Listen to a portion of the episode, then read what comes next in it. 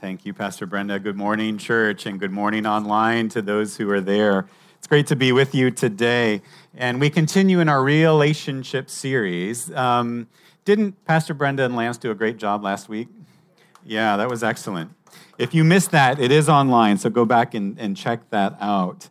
Um, but I wanted to start with um, one of the slides that um, they used in their talk. And these four quadrants of relationships and how things can play out. One, nothing might change, right? This side of heaven. And so there's that possibility. Or things might dramatically change. There might be a big miracle in the relationship. But most often, either both parties slowly change, or maybe just you change in the relationship. And, and those are the parts I want to talk about today the, the ability we have to grow in our relationships, what's up to us to do. And so these next few weeks will kind of be a how to, how do we grow in our relationships? And so today we're going to look at what derails us, what takes us off course from having good relationships. See, we're made for relationships. This past year, we had Cody at home with us because of COVID. He'd graduated online from college. He moved back here to Hong Kong. And at first, it was a little disruptive. You've got an adult child, and you're figuring out the different ways to parent um, in this relationship. Um, and early on, when he was with us, there came a point where we were going to throw out an Xbox video game that we hadn't played for years because I had broken it accidentally. And I had this idea that, you know what, there was this game that Cody and I played um, so often back, gosh, five, six, ten years ago. And so I thought, wonder if they still make this game. And I ordered it, and I didn't tell Cody. And one night um, he was coming home, and I had the game on. And he walked in, he's like, he could hear the sound. It was familiar to him, the theme song of this game. And he's like, What? What happened? And so he was excited, and we started to play about 10 months ago. A few nights a week, we would play video games, and it was a rich time of connecting, of sharing, of reliving memories. And you might think, what does that have to do, you know, with this series? Our relationships, we are made for relationships, and our relationships are places of sacredness. Now, would you agree that um, Jesus was always about ministry? Yeah? Was he never not doing kingdom work? No, he was always doing kingdom work. So when he was at parties, kingdom work, right? When he was making more wine for a party, when he was hanging out. See, the things that he was about were about the kingdom. The things that he was about were sacred things, not just when he was in the synagogue or praying. Those were parts of what he did, but all of what he did was, was relational. Yesterday in the men's group, we were watching a video, and one of the things this video showed was Harvard did a study, a 70 year study on happiness. So they tracked this group of people over 70 years on what leads to happiness. Do you know what they found? Relationships were the key to happiness. So that's why we're spending time here, because our relationships matter. Jesus tells us a little bit about what he hopes for these relationships in his word in John 17. So let's take a look at this. It'll be on the screen, it'll also be in your bulletin there. My prayer is not for them alone. I pray also for those who believe in me through their message, that all of them may be one, Father, just as you are in me and I am in you. May they also be in us, so that the world may believe that you have sent me. I have given them the glory that you gave me, that they may be one, as we are one, I and them, and you and me so that they may be brought to complete unity. Then the world will know that you sent me, and I've loved them even as you have loved me. Let's pray. God, we just invite you into this time. May you continue to speak to our hearts. May you nourish us, God. May you draw us into yourself this morning and speak a word to each one of us, I pray. In your name, amen. So Jesus is telling his followers about this perfect unity in the Godhead between the Father, Son, and Holy Spirit. God is relational in his being. And Jesus is praying that his followers will also have that sense of unity, that there'll be a connectedness, and that connectedness will be evident to everybody. See, there's this unconditional love in the Godhead, and God wants us to experience that love. He wants that love to transform us so we can actually do relationships with one another. Now, how many of your relationships look like the relationship of the Father, Son, and Holy Spirit. Perfect harmony and love. Do we have any? a couple. It's hard, right? It's not easy. This was a prayer that Jesus had that is still in process. It has not been fully answered, has it? He knew we would need prayer for this because our relationships go sideways, don't they? Now, if you're like me, what's a common response in the midst of conflict when something goes wrong in a relationship? For me, it's to blame, right? To blame the other person. And this is not a new response in relationship. We see all the way back in Hosea. Hosea 4 4 says, But don't look for somebody to blame. No finger pointing. This message translation, right? This has been something that's been wired into us early on when we have troubles. We don't take responsibility, we deflect the blame. I think everybody would rather blame the other person than to take ownership, right? Most of us are emotionally invested in being right and looking good and seeming innocent, which is why we like to blame others. Why, why is that? Let me give you an example. So, um, Erica has, Erica, for those that don't know, Erica was one of the worship leaders up here. She's here. Um, she's my spouse. Um, but she's been eating less red meat um, these last probably 12 months or so, more plant based food. Um, and I have not taken that same approach. Um, you know that I love red meat if you've been here very long. But that's another story. But this is kind of part of the conflict here. So in my home, um, I'm off on Monday, so I sort of plan the menu for the next few days, and then Erica takes the rest of the week. So I, I come up with what we're going to eat for like Monday, Tuesday, and Wednesday. Um, so I need, need to make sure we have enough vegetarian items and less beef, and this has not been an easy thing to do. So about a month ago, Erica and I had um, I don't know if it was a little fight, a little discussion about maybe not having so many plant based items on the days that I'm planning. And there was a little bit of tension there, you might say. So I, I committed myself to doing a better job in this area, right? And a couple weeks after that initial sort of kerfuffle, um, I thought I had been making real progress. And I planned out the menu, made sure I had all of my bases covered. So it's, it's Wednesday, and I come home and I'm getting ready to, to get the items out that um, I had planned for the meal um, that had been cooked earlier in the week. And I'm, I'm looking to grab the fish that I had planned for Erica that night, and I don't see it. Hey, hon, where's the fish? Oh, I ate that for lunch. So, right there, I had a choice, right, to make. And I would like to say that I was just perfectly centered. No problem. We'll figure something out. That's no no worries, right? I'm taking my chicken thighs with skin, um, you know, out for myself and thinking, um, what am I going to do? I'm like, well, you can have tofu tonight. And Erica said, well, I just, we had tofu last night for, for dinner. And I said, Well, you should have asked me before you ate the fish. It's getting a little less calm and peaceful in the home. She responds, I didn't know I had Dad's permission to eat what was in the fridge. We've clearly gone off track. Well, you ate for lunch what was for dinner, so it's not my problem that you don't have anything for dinner. All right, there's the blame, right? I wanted to blame her for eating what I had planned. Now, I didn't tell her that was my plan, that she was not supposed to eat it for lunch. Um, but I wanted to blame her because I didn't want to be in the wrong there, right? I thought I'd worked this all out. I got it right. And she messed up my plan. So I'm going to blame you before she can blame me, right? That was my scheme. Did it work? Did that help resolve things? No, of course not, right? Now, if somebody else was there, if there was a third party present, they could probably have sensed what to do in the situation and could have kept us from getting triggered and blaming, and we could have resolved it. But of course, these things are always personal, right?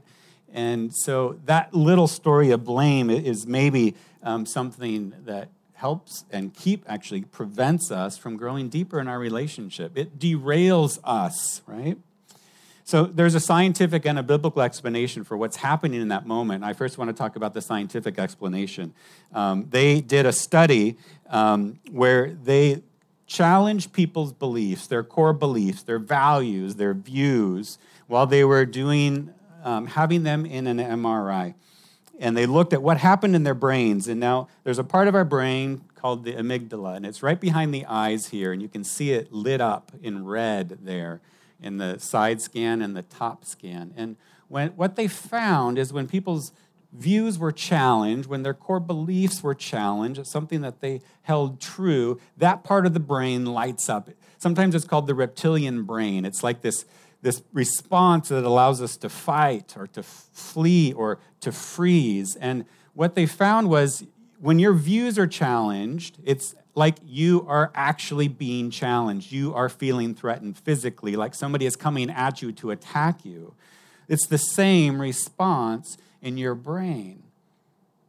Now, does this lead to great outcomes?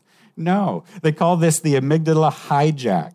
And it refers to personal and emotional response that is immediate, overwhelming. It's out of measure with the actual stimulus because it has triggered something much more significant this emotional threat that you're feeling.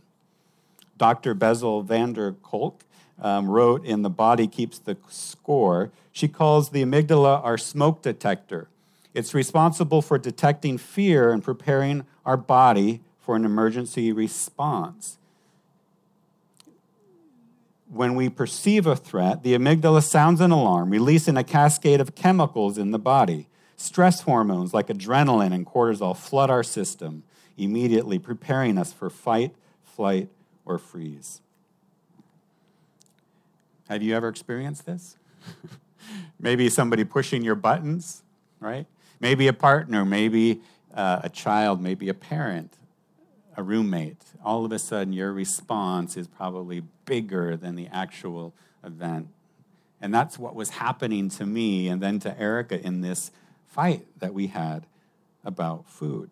Now, we can see this interpersonally. We can see this in work settings where you're challenged. Maybe you're put down. We see this in the home with parents and siblings. These things that stir us up so easily, right?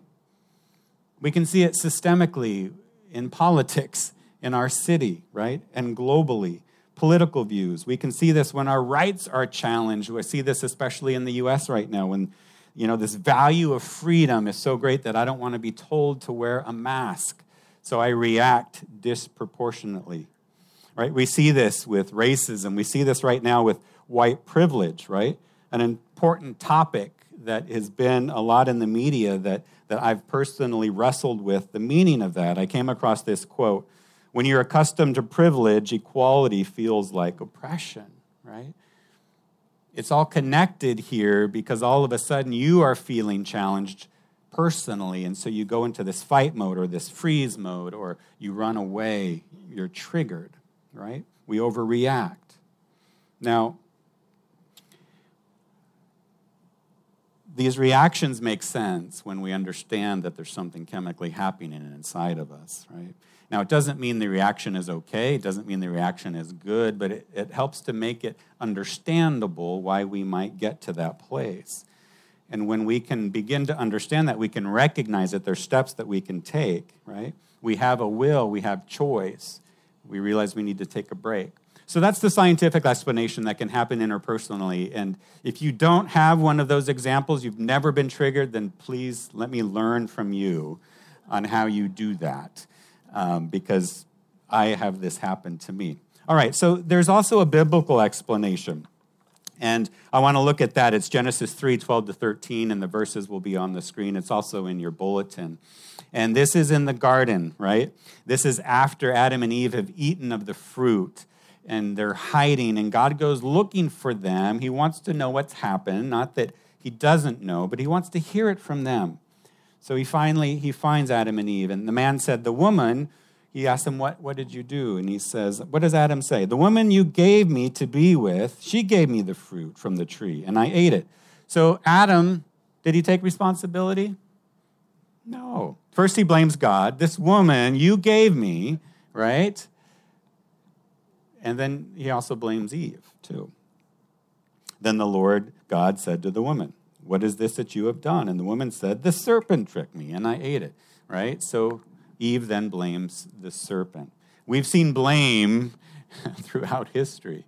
It's, it's something that becomes very easy for us. And when we go into that place, right, we're, we're, we're listening to this accuser, this serpent here, right? And we're taking on that posture instead of the posture that God is wanting us to, to, to embody, right?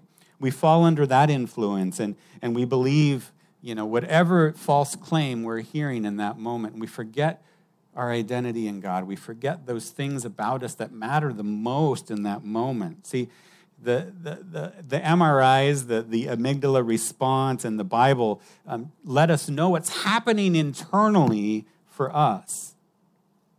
And that the ways that we are respond are often broken, right? They're broken and our responses can be broken, but it doesn't have to be that way, right? When we're in a conflict, our inner lawyer that so easily comes out and wants to justify ourselves and not take ownership can be set aside. How do we do that, right? How do we not overreact?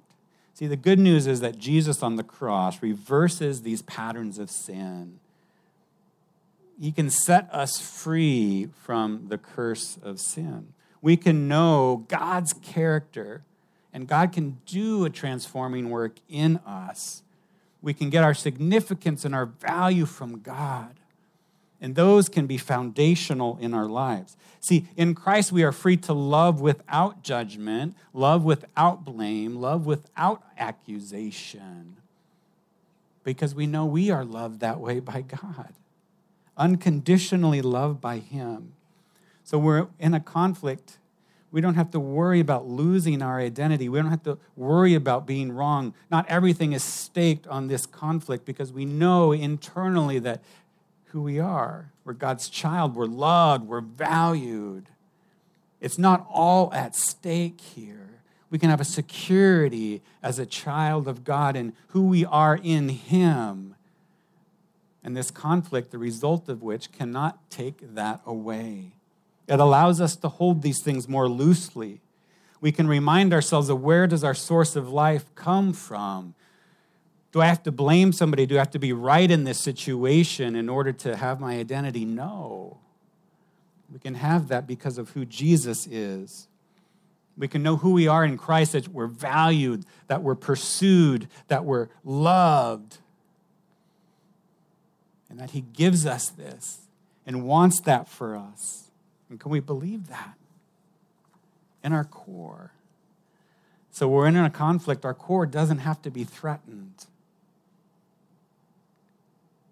Now, when your amygdala calms down, you can begin to look at the conflict more rationally.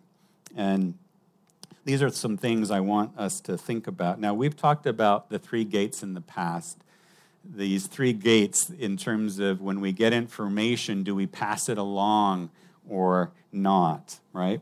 And these three gates are is it true, is it necessary, is it kind? And before we pass on information. But I want us to look at these three gates in a different way. I want you to apply these three gates not to information you pass along about others, but to have these three gates for your self talk. What do we allow into our minds? What, what, records do we repeat? What thing is going on replay in our minds about our identity, right? Is it from the serpent? Is it from the accuser, right? Is it from an unhelpful source? Maybe a harsh word from a teacher, from a parent that we've internalized. So when you're in a calm state, ask yourself these questions Is what I'm repeating to myself, is it true? Is it real, right?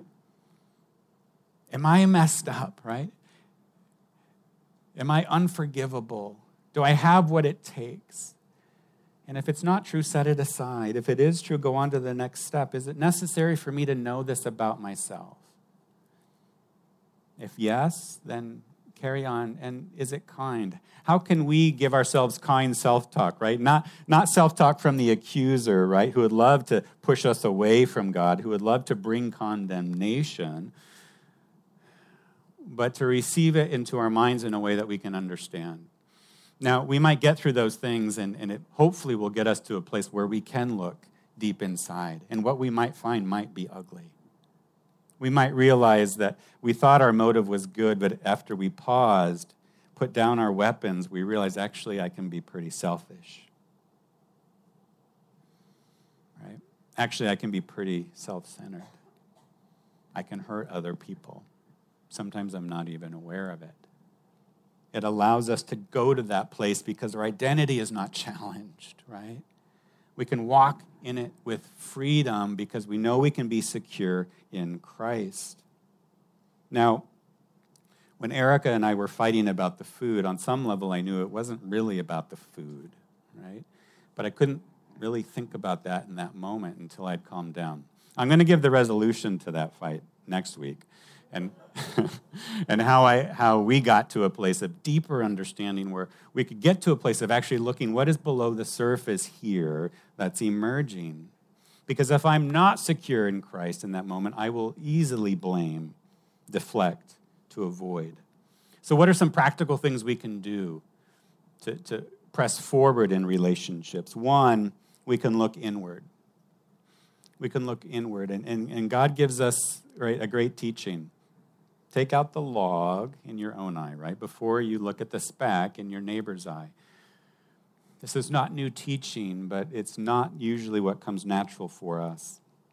We can ask ourselves, how have I contributed to this conflict? What do I need to confess? And these can create moments of openness when you can be the first one to go in a conflict and say, you know what, I think I messed up here and it, it, provides openness. And maybe the other person will begin to be open as well and, and begin to confess what they've done. Maybe they won't, but it doesn't mean we shouldn't be open, right? Practically speaking, we can remember when we're heated in the moment that we're triggered, our amygdala is triggered, and we need to take a break. We need to step back. We need time to calm down because probably what is ever going to come out of our mouth is not going to be helpful.